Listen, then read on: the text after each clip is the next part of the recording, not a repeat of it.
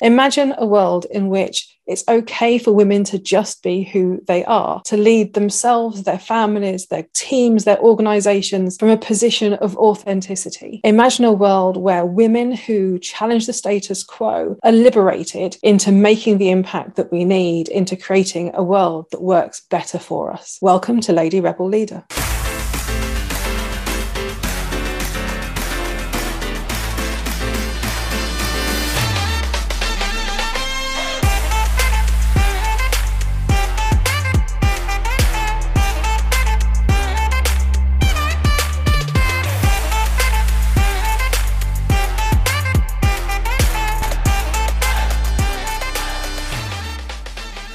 My Lady Rebel leaders, and welcome to another solo episode. I think I'm getting into a bit of a groove. I thought I would talk to you today about time management. Now, I think I have a little bit of a different take on time management because, again, when we are busy, you know, we all are, we have multiple demands, we can reach out to time management hacks, Pomodoro techniques, time blocking, all of that kind of stuff. And whilst it might work to begin with, we may also find that over time we are unable to maintain those habits. And my thinking is that time management is actually much more about our relationship with ourselves than other and other people than it is in terms of our relationship with time. And what do I mean by this?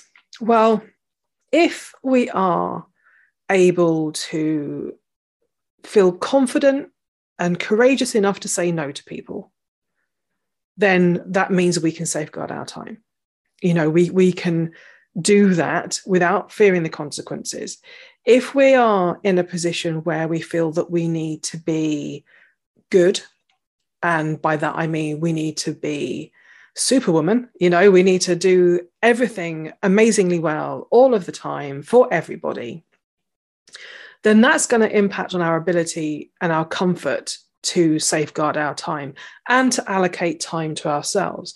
If we don't believe we are worthy of investing time in, then we will give all of our time to other people because we think that's a way of getting some sense of self worth.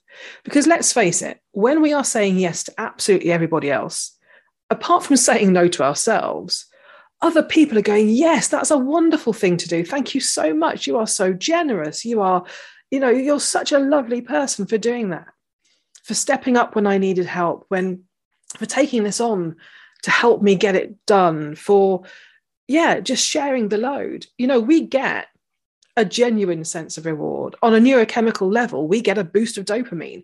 That's what motivates us to keep going.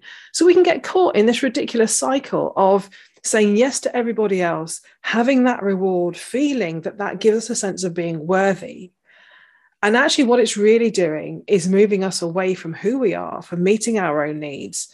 And ultimately, doesn't really do anything to boost our self worth, you know, in those quiet moments when we are by ourselves, not doing anything, when we have to sit with who we really are. And in those moments, we can then still get those thoughts of not being worthy, of needing to do more, of needing to be better than we are, of needing to help more, of needing to save and rescue people.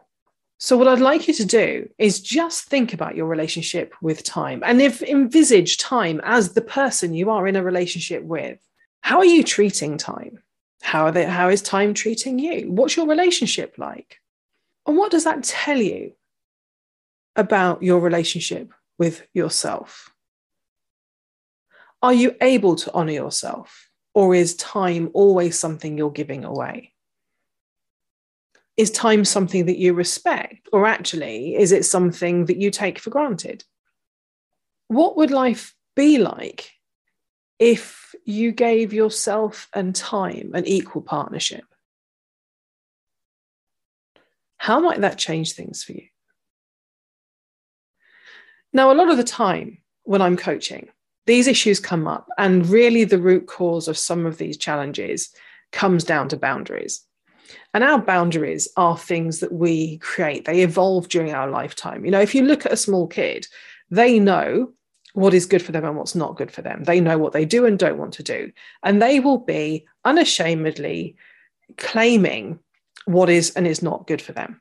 We might not like that. It might make us feel uncomfortable, particularly if they're doing that in the middle of a supermarket aisle. But you know that they are genuinely connected to who they truly are, to their genuine essence. What we know is that whilst we have that purity, whilst we have that, you know, genuine connection to our, our identity, to our needs, to our wants, over time, life can start molding and shaping those. We can start changing how we impose our boundaries depending on the feedback we get from other people.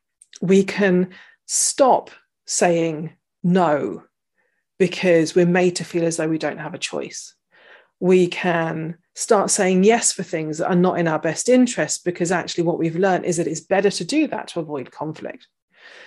So we go through life being shaped by our environment, by being shaped by our experiences. And often we end up using our boundaries as a way of protecting ourselves, but not honoring ourselves. So we keep ourselves safe. We don't want to disappoint people. We don't want to trigger anger or resentment in others. And we want to maintain that internal lie that we are worthy and doing that by acquiescing to other people. And a lot of the people that I coach come to me in midlife when they have been pulled in all of these directions for 30, 40, 50 years and suddenly feel adrift. They suddenly feel overwhelmed. They suddenly feel as though they have no control over their time. And when we really start thinking about it, it's because of the boundary patterns they've set up. And it's not their fault. You know, we all do it. We are here, you know, as a, as a, as a physical being, our evolution has served to keep us safe. It has served to maintain us and our literally our life you know survival of the fittest we we shaped our environment in a way that means that we continue to live you know, in a way that obviously, when we then get disease processes involved, can influence those. But we are there, you know, as as humans, we are designed to be self-serving in terms of keeping ourselves surviving. And we do that by navigating our social and physical environment in a way that sometimes works incredibly well for us, often works incredibly well for other people because there is survival value in maintaining the pack. There is survival value in maintaining relationships. There is survival value in breeding. You know, all of these things play a role. But what we can find over time is that by doing all of this stuff for other people, by trying to keep ourselves surviving, we're not thriving. And we're not thriving because we've become disconnected from who we were we're no longer that small child that genuinely knows what is right and what is wrong. And yet, if we take a quiet moment and think back to the child that we were, we know that they're still there. We know that that child still exists inside us. But what we've stopped doing is looking for her and listening for her. And we've numbed the nudges that she's given us. So take a moment Think about the child that you were. Think about what she did and didn't want. Think about what made her joyful. Think about what made her feel alive. And think about how you can bring more of that into your day. And yes, it will require time management.